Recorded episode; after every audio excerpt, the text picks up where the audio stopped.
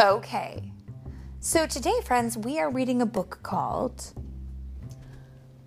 My Little Golden Book of Manners. And I'm looking to get my kinetic set. Um, and Philip is earning a special reward for good behavior today. He's been very kind to his cousins and a very obedient guy, and I am very proud of him. I'm very proud of you. Keep up keep up the good work. So, today's book, My Little Golden Book of Manners, was written by Peggy Parish. And it was, she it looks like she consulted with the third grade at Dalton School in New York. And the story was illustrated by Richard Scarry. But I don't think he's very scary, do you? So, here we go. Good manners make a person nice. Oh, I'm sorry, you're right. It's read today by Mommy and a little boy who is trying to earn a special reward. Yeah. And his name is. You don't have a name. You don't have a name? You cannot name me and you don't have a name. You cannot be named? Okay, then. An unnamed child. Well, I guess that could there could be worse things. You could have a very unfortunate name. Like let me think of a really sad one. A name that nobody would want. Like unlovable. I, I would just throw. I would throw pokey sticks at the name on lovable. That would probably do it. So, the uh, the um unnamed boy and I are going to read the book. Here we go. Good manners make a person nice to know. Good manners mean being kind and helpful and friendly to people all day, every day. Here are some good manners to learn. Ready? Before you go to the table, wash your hands and face and brush your hair. At the table, sit up nice and straight. Keep your elbows off the table and your feet on the floor. Don't wiggle or squirm or shout. Put a napkin in your lap. Silverware is not to play with. Use your knife to cut your food, use your fork to pick up your food. Say please when you ask for something, and say thank you when you are given something. Chew your food with your mouth closed. Never try to talk with your mouth full. At the end of a meal, put your silverware on your plate, put your napkin beside your plate. Say, May I be excused, please? If you want to leave the table. That, whoa, Excuse me. My- goodness. oh, good. That, that was very good manners to say, excuse me, when you burp. Um, That's another. that's another one. That, I'm sure that they'll get to that, but this is an awful lot of information. Here we go. Inviting friends to your house means seeing that your friends have a good time. Greet each of your guests with a hello and please come in. Show them where to put their hats and coats. If you have a friend who doesn't know everyone, say, I would like you to meet my friend, and say your friend's name. Be sure to serve your friends food and drink before you serve yourself. Help all your friends to join in the fun. If a friend is shy, be especially kind and help him make friends with the others.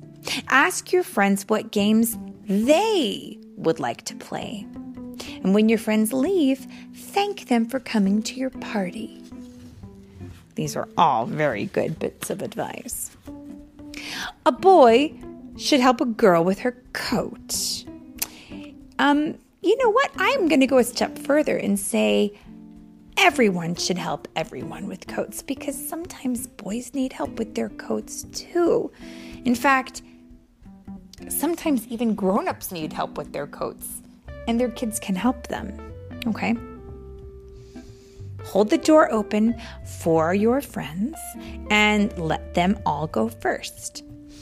Going to a party at a friend's house means helping him to see that everyone has a good time. Say hello to your friend and to his parents.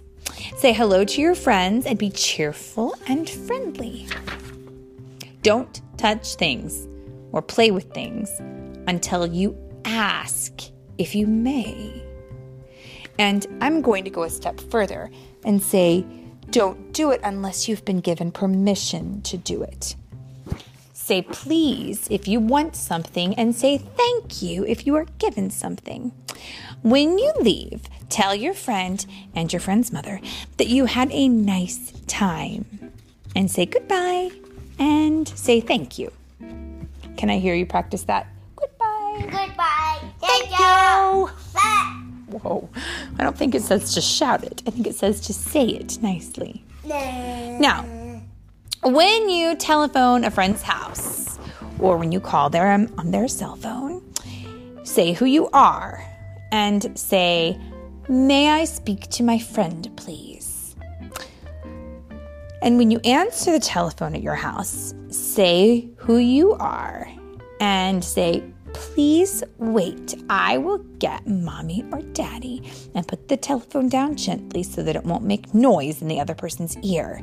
Now, if mommy and daddy is not at home, say, May I take a message? And listen carefully to the message and tell mommy and daddy the message when they come home. Wow, this is a little bit outdated. Let me see if I can paraphrase this in a more current uh, culture. So usually when someone answers your when someone calls you on the phone, it's usually on nowadays it's on a cell phone and you can see who it is that's calling, but you don't always know exactly who will be on the other line. So it's okay still to say who you are when you're calling. Like if we call grandma on the phone, it will say my name on the phone. So she might not know that it's you calling. So you would say to her, This is Philip, or this is an unnamed child. And then she might piece it together. Okay. And then if somebody, if you answer mommy's phone when she's not standing right next to you, you would have to say, One moment, please wait. I will go and get mommy. And then you could bring the cell phone to me. Okay.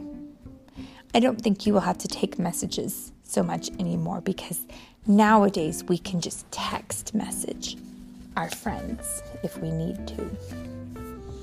Now, if you are going on a bus or a train or even a plane, I'll say, wait for your turn to get on. Don't push. And say, excuse me if you want to pass someone, and say, I'm sorry if you bump into someone. And don't stare or point at people, it may hurt their feelings. And don't put your feet on the seats around you because other people have to sit on that. Yeah. Nope, because in the book it doesn't show anybody. I need to turn the page. Yeah. Give me your leg. Yeah. Well, in the picture, we can see a lot of things are happening right now. We can see that there is a little boy who is sitting patiently, and he has been very kind and let other people onto the bus. Now, on a bus or a train, don't sit down if grown ups are standing. If there's no seat for them, get up and say, Won't you please sit down? It's important to offer your seat to other people. Okay? In a bus or a train or in a restaurant, don't talk loudly or shout and don't run around. We always want to pay respect to people around us. That's why we gave up our seat on the bus, by the way especially if there's an older person, especially like if it's a grandma or a grandpa. We always want somebody who has older than us to feel like they're being respected. Okay. Cover your mouth when you cough or yawn or sneeze. And here's another fun thing you should remove your hat whenever you meet someone new, or if you're going to a church, or if a flag goes by, even in an elevator. Good manners are not just things to learn, good manners help to make a person think of other people and how to make them happy. Good manners help to make a person nice to know. And this book maybe had some a little bit of outdated ideas here and there because our culture has changed so much. But it had some pretty great ideas in it. And I do want to encourage you to remember part of what we need to do here is to make the lives of the people around us that we care about uh, happy and good and beautiful. And we can do that by being the very best version of ourselves that we can be. And I know I can trust you to make those kinds of decisions. And that is The end. the end.